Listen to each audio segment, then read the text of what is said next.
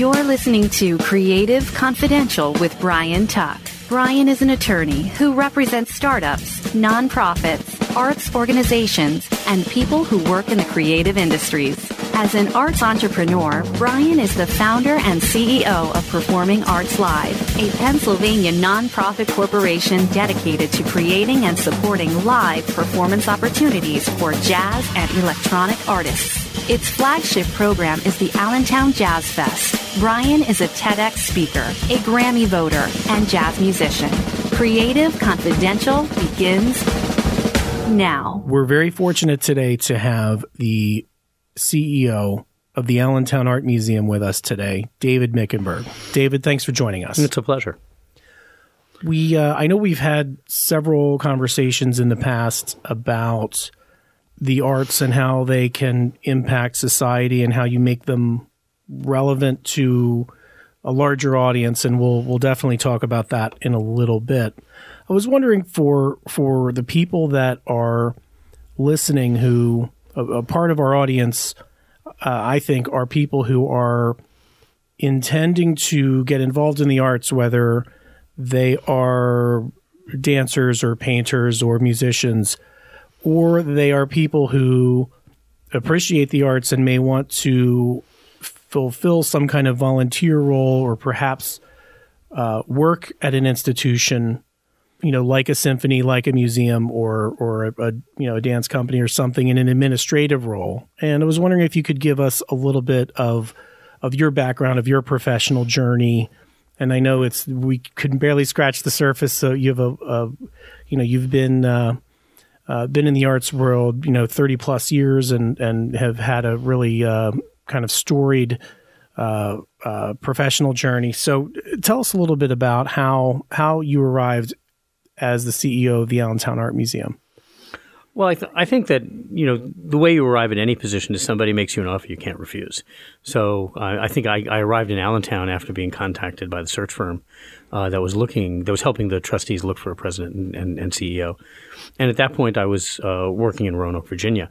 But I think the broader question is, you know, how do you, how does one like me or like anybody um, who I grew up in Brooklyn, New York. How do you get involved in the in the arts? And I think that to a great degree was um, there were several people along the way who um, mentored me. And, and first were my parents, who actually, at the tender age of seven, I think, had a desire to get me out of the house and hooked me up as a volunteer at the Brooklyn Museum and had me take art history courses at the Brooklyn and had me take the treasure hunts that were at the Brooklyn um, and take advantage of ways of interacting with the, with the collection close to 50 years ago.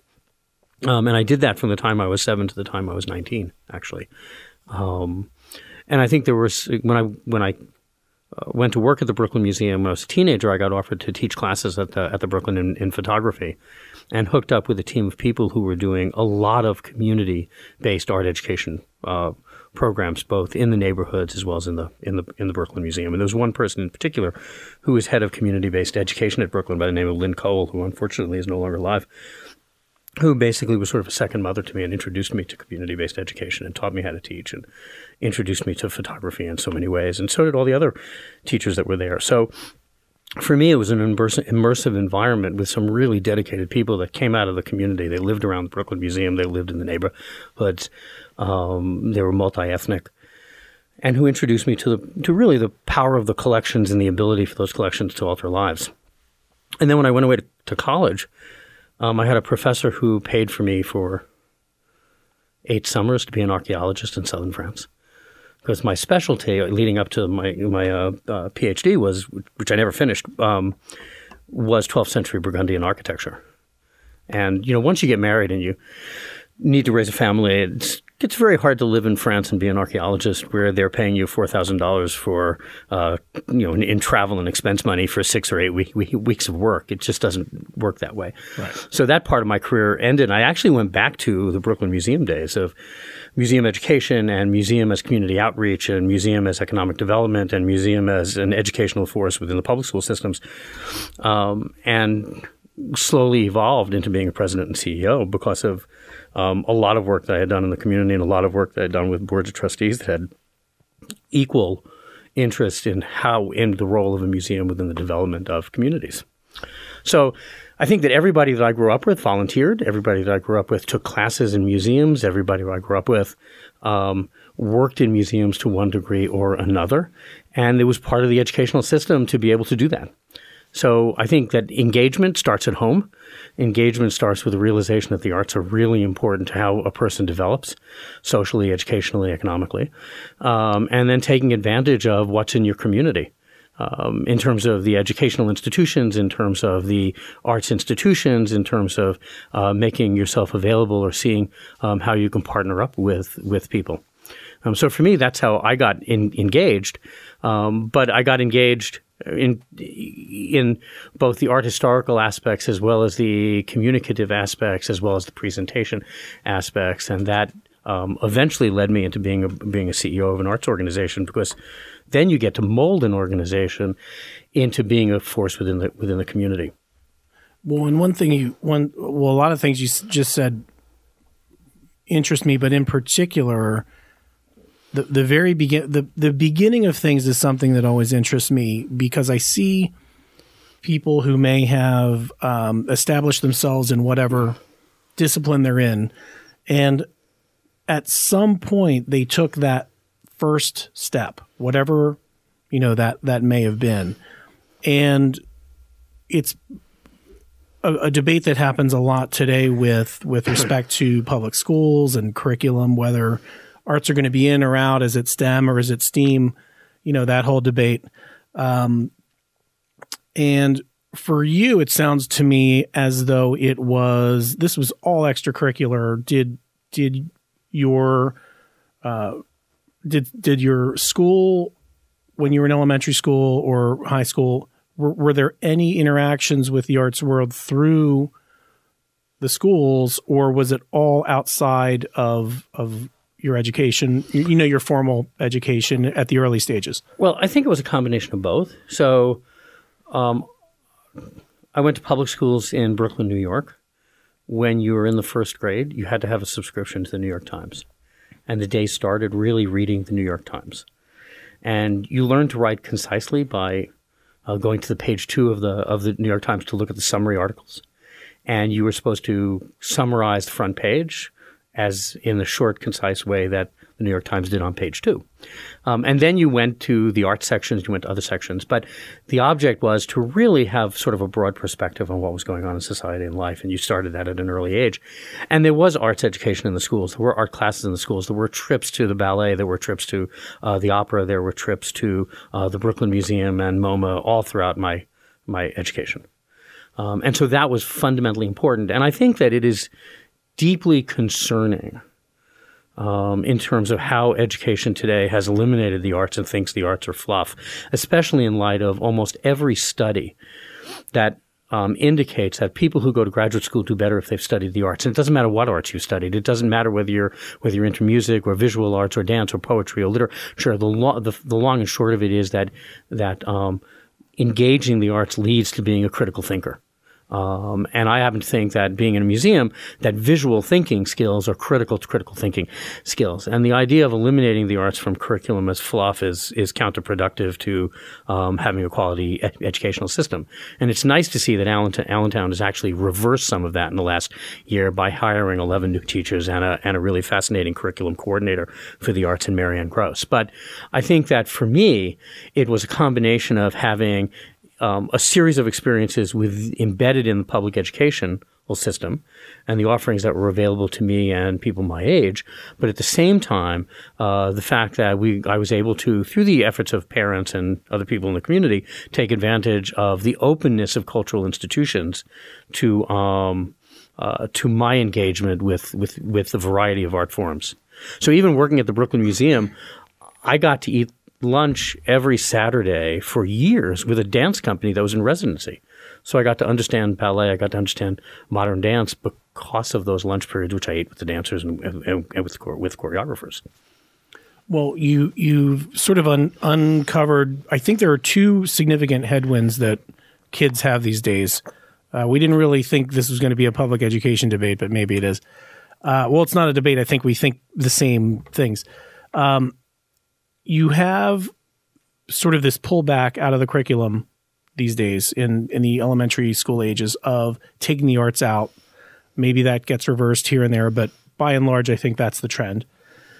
And you also have, you know, with technology being the way it is, and you know, when when I was young in, you know, in the in the eighties, uh, you know, people would tell you, well, you shouldn't watch television because it's passive and it it just pushes information to you, and you should go out and experience the world. You should, you know, read. It's you know, reading is a more active thing to do with your mind. Uh, experiencing art is a more active thing to do with your mind, but we have so many mobile devices now, and there is so much content being pushed to kids at an early age. How do you deal with technology in terms of making it an ally instead of a foe? You know, in terms of trying to engage uh, younger a younger audience. I think that um, technology is neither good nor bad; it's both and it depends upon how you use it and how you employ it. Um, I remember my parents telling me that um, television was bad and it you know would ruin your brains if you watch TV, et cetera, et cetera. And one of the things I've learned from my daughters is that television actually helps them focus um, in a way that I'd never considered before. Um, so when my daughter does her um, finals this week and final papers this week at NYU, she will do it while watching TV, and it actually focuses her her attention in a way that's really interesting. And frankly, I'm not sure I understand that, um, but I trust her.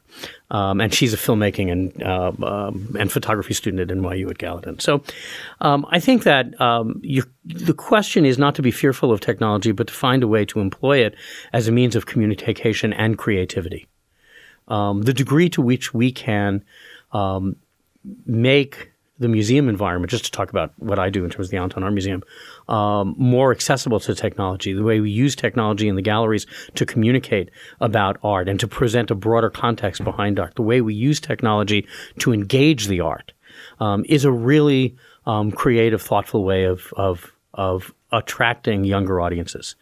And in fact, we live in sort of the was talking about this with my staff the other day. We live in sort of the sandwich generation.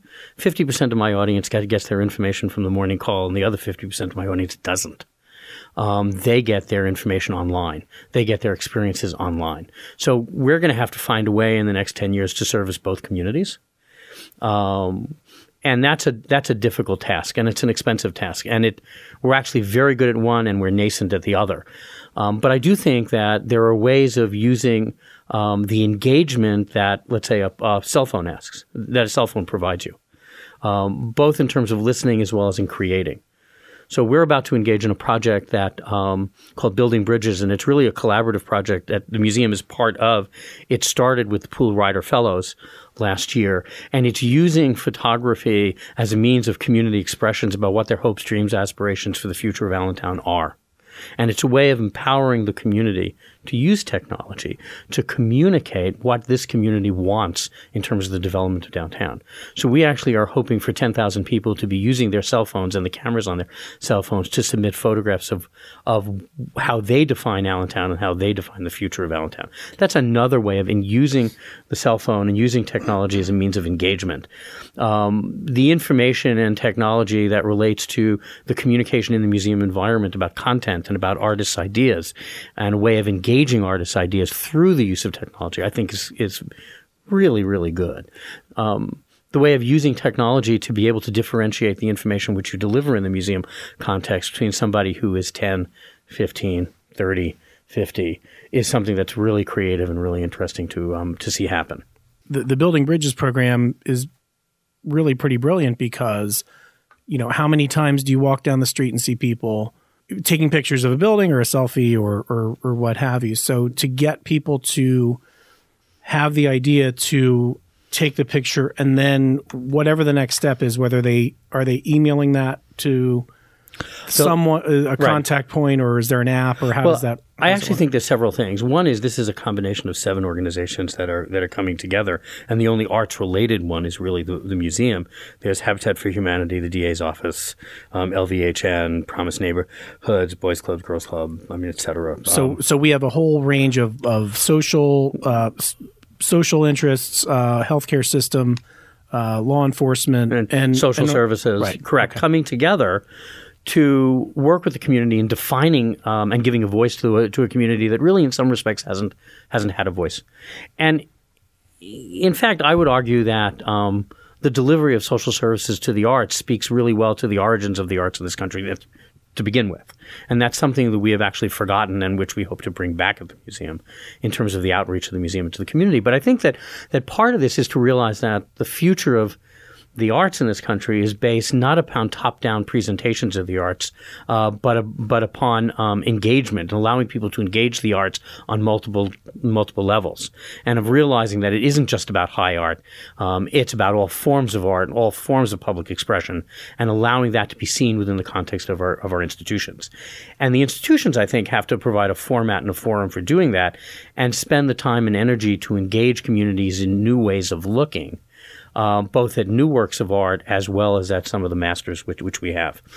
So it's, um, I think it's developing the technology. It's a way of listening to our community in terms of what the community, what the hopes and dreams and aspirations of the community are through the arts, um, and then giving a voice to people to express that both in our institutions and out of our institutions, while still supporting some of the more traditional definitions of of cultural institutions.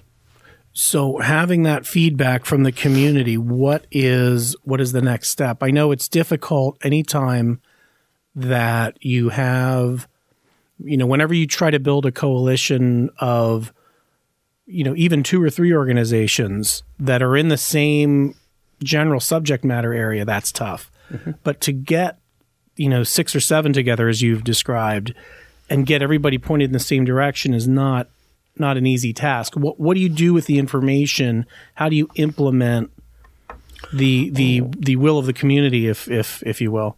Well, I think that this is something that, um, in terms of collective impact, um, is something that the Pool Rider Foundation has been supporting, and other foundations in the Valley have been have been supporting, and it's sort of the new a new catchphrase, if you will, about how institutions collaborate and work with the community. Um, I think the notion is that out of collaboration, out of a broad base of institutions coming together to achieve a common goal, you can engage the community in ever creative ways. Um, it used to be when I got started in this field, an, an, um, an, exhibition would be developed because there was a group of curators that would think it was great. Um, and then you would present it to the community, and then at the end of the day, um, you would inform the community as to why this was important. Right. Um, and the same thing is true with other forms of art, whether it's music or dance, et cetera. And I think that some of that is still relevant, but listening to the community as to what the community wants, listening to the community as to what, um, how they would like to get engaged, and then finding a way to merge your the mission and direction of the institution with community will and input uh, makes for more successful um, uh, bridge to the future. It's a way of saying that um, what's more important to people right now is engagement and having a voice. Um, when you look at the word clouds that were established through the planning that's going on, um, when you ask people how they think about the arts here, they will tell you about institutions. When you ask them what they want, there's not a single institution which is actually mentioned. What is mentioned is affordability, accessibility, loudness, connectivity, mm-hmm. um, affor- uh, but mostly accessibility and affordability, and a reflection of cultural values that are important to the community in which we live. But they don't. They don't. When talking about what happens in the arts in the community, they'll point to the museum, they'll point to the symphony, they'll point to civic, they'll point to any one of a number of institutions. But when you ask for aspirations and you ask for need, that becomes a completely different question. And I think our institutions have to follow suit on that one. Um, and they're going to have to learn to adapt to what's, what we're hearing from the community as a need. So I think that with the Building Bridges project, it's listening to the community as to what their hopes and dreams are, and then creating facilitated conversations within the community that are based upon the accessibility to those images, the interpretation of those images, the ability to visually analyze those images for the meanings that are there, and provide a forum for connecting those images, connecting those meanings, connecting those hopes, dreams, aspirations to uh, uh, to the city itself. So taking that from you know where you just ended, the next step is is what? I mean, with respect to a lot of visual art, and this is like in a very nuts and bolts kind of kind of question where whether it's painting or sculpture, you know, a lot of it has to exist in a controlled environment. whether it's uh, temperature, humidity, or, or, or what have you. So it's not a, a it's not always feasible, or, or is it? I mean, correct me if I'm wrong, but it seems to me that it's not always feasible to you, you can't have the collections go on the road, so to speak. You have to bring people into the building. Now, in a lot of cities, uh, and Allentown's no exception, the art museum's right in the middle of the downtown, which is where, you know, if you were going to site a place from scratch, you'd want to be in the middle of everything, and that's exactly geographically where it is. So that's desirable. Um, at the same time, there are a lot of people that you know are in the region that you don't get to reach for a host of reasons. You know, how do you bring, you know, how do you bring the collections outside the four walls of the of the museum? Um, there are a lot of ways of answering that question. Certainly, you're right. When it comes to, let's say, the Kress collection in the museum, which is the Old Master collection and the other Old Master paintings and Old Master textiles that we have, and as well as works of art on paper in general and textiles in general, those can't travel. They're fragile. And part of the role of the museum is to be a trust mm-hmm. in which we preserve, we collect, preserve, and interpret um, those in perpetuity you know, for the benefit of all. Um, the question becomes how do you make, how do you provide engaging experiences with those collections? How do you make those collections relevant to the 21st century? So, how relevant is something from the 13th century to the to the to the 21st century. Um, and in fact, I think they're exceptionally relevant. There are ideas, concepts, media, technologies, techniques, which are incorporated in those paintings that are deeply relevant to today. So, I mean, one of the ways is what we did with with um, all of the um, art teachers in in Allentown oh, six months ago. Um, we ran a program on change, what it means to be a teacher today, what kind of changes you need to have in the curriculum, et cetera. But we looked at the concept of change through the work of one 15th century painter who communicated theories about change. He was a mathematician who created perspective in Renaissance painting, who was one of the first people to mathematically analyze picture planes that you can show depth, um, taught it, and painted something known as the Sacred Conversation, say the uh, Saint Lucia Sacred Conversation, uh, from 1465 or 1464, um, in which he, for the purposes of meaning and change, completely screwed up the perspective in the painting. And this is the teacher and creator of perspective in painting. And um, did it because of what he was trying to communicate about the historical change between the Dark Ages and um, and the Renaissance, between the Middle Ages and the Renaissance, between the between the world before Christ and the world after Christ and it was all about light, and he did it all through. Um, it was all about light scriptures, et cetera, et cetera. But it was all done through screwing our perspective in the picture plane. It was using a 15th century painting in the context of the 21st century management. Who would have thunk? that you can actually do that. right. um, there are schools in America that teach all subjects, all STEM projects, uh, all science, technology, engineering, math through the arts you can teach mathematical principles through the arts. You can teach science through the arts. Can, um, so it's a way of making the arts relevant. Um, you can take the collections of the museum and make them extremely relevant to what's going on in the in in, in, in the community. Um, we've got 14,000 kids coming to the museum every year. Uh, we have 100,000 people that come downtown specifically to go to the to the museum. I think the museum has to do two things. One is make what's inside the museum more engaging and more relevant through a variety of different approaches. Um, but also take the museum out into the community and realize that this is about art. It's not just about the art that we own. It's about the art that we commission. It's about the uh, it's about the artistic experiences that we can foster. It's about using the art to create safe communities. It's about using art um, to create a better educational system. It's about using the art to foster interge- intergenerational communication. Um, it's about looking at the um, statistics from the Promise Neighborhood um, survey about what the community wants and helping deliver those hopes, dreams, aspirations through the arts. So we are looking through a Trexler grant to opening up an extension of the museum in the Promise neighborhood, um, in the NIZ college zone surrounding the the museum, and we will do that as of April. Um, and that is specifically to create a safe environment focused on the arts that delivers on some of the promises about how you engage the arts for meaningful experiences. Well, and and just to um, put a little bit of, of context around what David had just said, there is a lot of I, I don't want to call it a steering committee, but it, maybe it kind of is, where there are there's a consultant group in from uh, from out of the region, and the all of the arts organizations are together in planning sessions about what where do we go from here. Right. Um, the city has undergone um, a tremendous renaissance. Really, there's no other way to describe it in terms of things, in terms of buildings and hockey arenas and offices and apartments and a lot of new construction. But there's a lot of people moving into the region, and and what do we what do we as an arts community do with that information? How do we Right. serve that that new population? Yeah, I I think it's um, I think there's an effort to figure out how serious we are about using the arts as an economic driving engine. And how do you do that? And there are places throughout the United States where the arts are an economic factor. Um, and you can look at what was just announced in, in North Adams, Massachusetts, a couple of days ago. In fact, I think it was on the front page of the New York Times on Sunday, where there is an arts corridor being created. Um, about 15 years ago, they created for the economic to economically revitalize the North Adams community.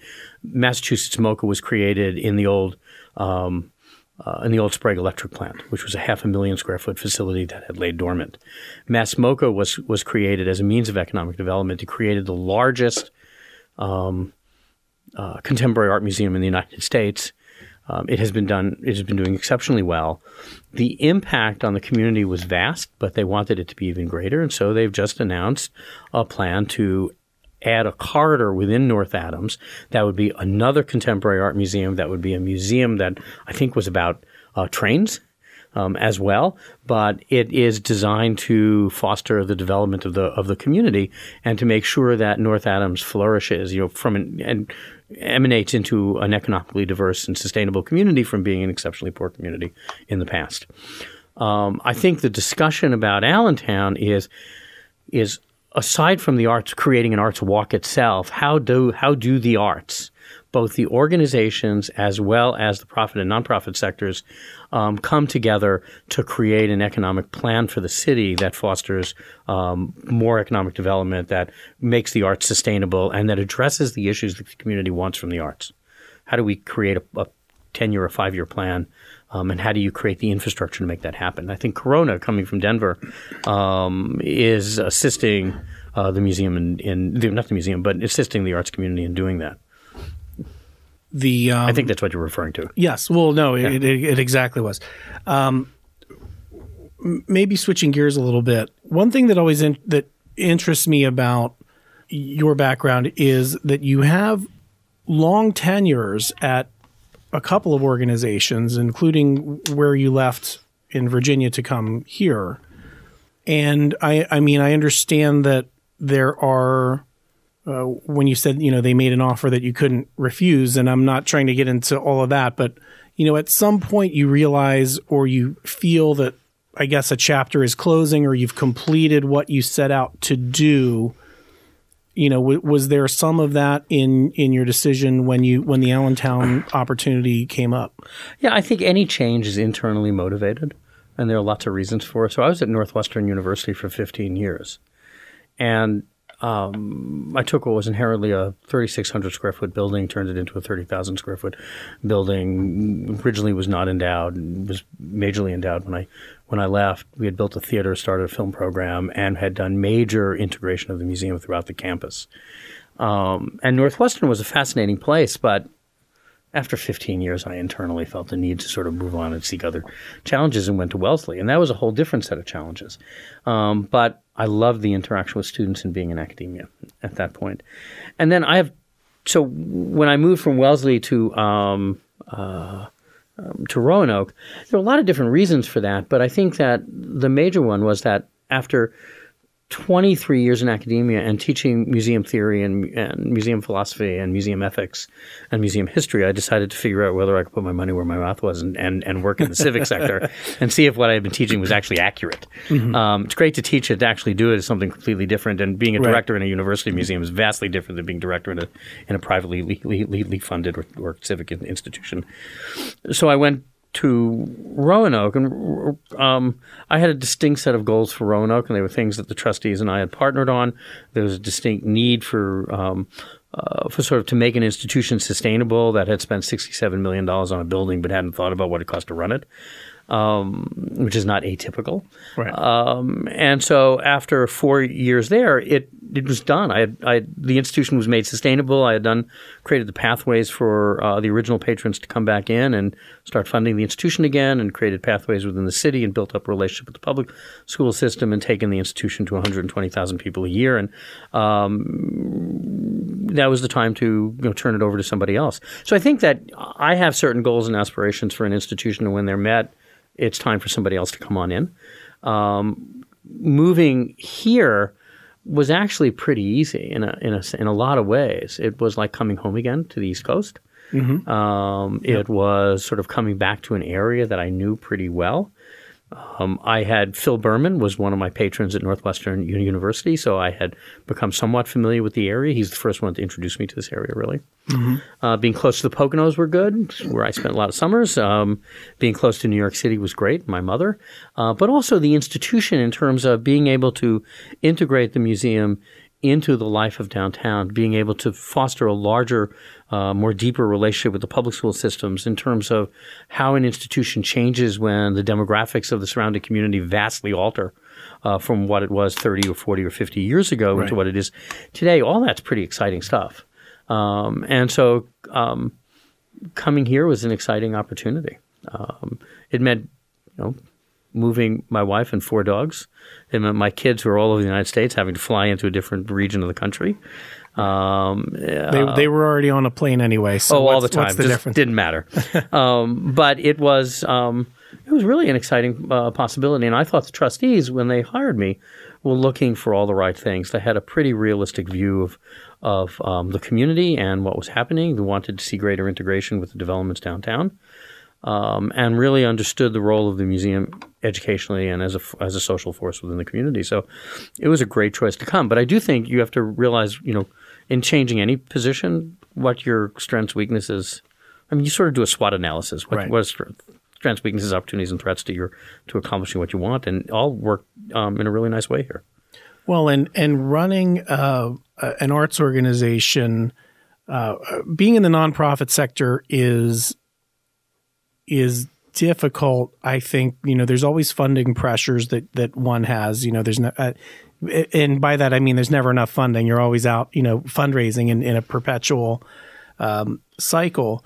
And being a CEO of a for-profit enterprise, whether it's a physician's practice or a software company or uh, you know a service business or a real estate company, is a completely different animal than running a nonprofit. I mean, you have to be a fundraiser, you have to be a politician to some extent. A big extent. Uh, you have to be as much of a salesperson as you would be if you were, you know, trying to get a, a, a real estate development project approved and you were out, you know, trying to get key stakeholders in the community to buy in. Um, probably, I think you have to be a little bit more of a salesperson because, um, in a very kind of everyday sense, you know, people understand why they may or may not want a, I guess we shouldn't be using brand names, but, you know, they may or may not understand why they want a big supermarket chain right at the corner because they can go there every day. They, they, it makes their life a little bit more convenient or what have you. But w- when you're out fundraising for an arts organization, that's something that doesn't resonate with everybody. You know, you've got a smaller, you know, community of people that go, "Oh, okay, I know what this is. You know, I know what what this means and why I should support it." So, I guess one of the questions I have is is you know, how do you deal with that constant pressure of of having to en- you have to enlarge the donor base? I mean, that has to be at the top of the list of of what what the staff is focused on every every day. So I can answer that a little bit with an anecdotal story, and I'll try to keep this short. When I was a student at the at the Getty Leadership Institute in 2005, one of the first things they did, exercises they did, sort of break the ice, was you you separated yourselves into these five teams, and each team, and each person first had to do a model. They gave you all these arts and crafts material. and They did a model, and please describe what the arts world is like to you. Um, and then each team got to choose one model to present to the group. So I did a three ring circus as my model, which actually got chosen by the group as the most appropriate to present to the other group. And instead of presenting the model, we actually did a three ring circus with jugglers and fruit flying in the air and peanuts on the ground and animals in the room. And it was something that Getty never forgave us for because we completely messed up the room. Um, but the arts world is a little like three ring circus, and it's a good three ring circus because there are so many constituencies that have that want to have a say and are committed, and I want to talk to you about it. But trying to merge that into a common agenda and in a single direction of sustainability and quality um, and community interaction and engagement is is pretty hard task at, at times. Um, uh, I think in in Allentown there has been so many years of um, difficult financial situations that I think we've also lost sight at times of what it means to be sustainable um, and what sustainability actually requires of the community. Um, and so um, it's even a little more hairy in, in I find, at least in, in Allentown, about um, trying to um, develop a contemporary mission and a contemporary direction that doesn't fall back upon the past, but honors the past, but recognizes that we are fundamentally different today than we were 30 years ago and have to rethink the structures and rethink the model. Because in reality, the model that has supported the arts and defined the arts for God knows how many years is pretty much dead. And we don't have the replacement model yet. And so there's a lot of punting and kicking to determine right. what that yep. placement model really is. Um, and so you have to be, you're a juggler and you're not going to please everybody. And as we convert an institution into a 21st century institution, there are going to be some people who come along for the ride and some people who don't. There are going to be new constituencies and new players on the table. Uh, there are going to be new technologies and new directions. We're going to redefine some of what we think is art and some of what we don't think is is art, and we're going to be rethinking who seats who sits at the table um, to make all this happen, both in a funding sense, but also in a um, directional sense in terms of programmatic initiatives. And that's all um, uh, pretty interesting, but also pretty difficult. Right. I think for some constituencies, there's a, a sense of displacement. For others, there's a sense of excitement. For others, there's a sense of, well, how do we work this and how do we do this? For others, there's you know the definition of collaboration and how you collaborate, and how difficult collaboration is. Um, um, in terms of getting people together in a common agenda, is actually um, uh, pretty fascinating and, and pretty hard um, to organize. So part of my role, if that's the origin of the question, sure, um, is I'm not sure anymore. This is your, this is your answer. It can, um, it can be. Uh, part of my role is to is to gather up the forces in a common direction, mm-hmm. but make it realistic to who we are. Right. The model for the Allentown Art Museum doesn't sit in Philadelphia and it doesn't sit in New York. It sits here. And reinforcing some sense of realism about what you can do given the financial structure of the community, given the cultural identity of the community, given um, the nature of the funding community, given the nature of the building that, that we're in, and all making that exciting becomes um, um, at times it may look like a three ring circus, and at times it looks like great strategy, and at times it looks like a political necessity, and at times it looks like great excitement in terms of how we can move and shake in the community, engage new audiences, and provide new structures for people to get involved. And at times it looks scary because some people don't want to do that or they want to look in a different direction. It's actually pretty interesting times we live in with that concomitant response of beware of the interesting times we live in. But That's definitely uh, an understatement, I think. Well, if that wasn't uh, a master class in all of the forces that uh, arts organizations are up against, uh, I don't know what was. Um, uh, David, thanks so much for uh, for joining us today. Thanks for inviting me, and thanks for doing what you do. I think what what, what you're doing, doing with jazz is unbelievably phenomenal. Oh, thank you. We're we've we have some interesting things to announce. Where I'm really excited about 2016. So we'll Great. hopefully uh, uh, mid January we'll be able to come out with uh, with our uh, our anchor performers and um, it's gonna it, it will be different than what people expect. I, I can say that for sure. So That's great. all right. Well, thanks again, David, and I'm sure we'll talk again uh, soon. Look forward to it. Okay. Thanks a lot. Thanks for listening to Creative Confidential with Brian Tuck.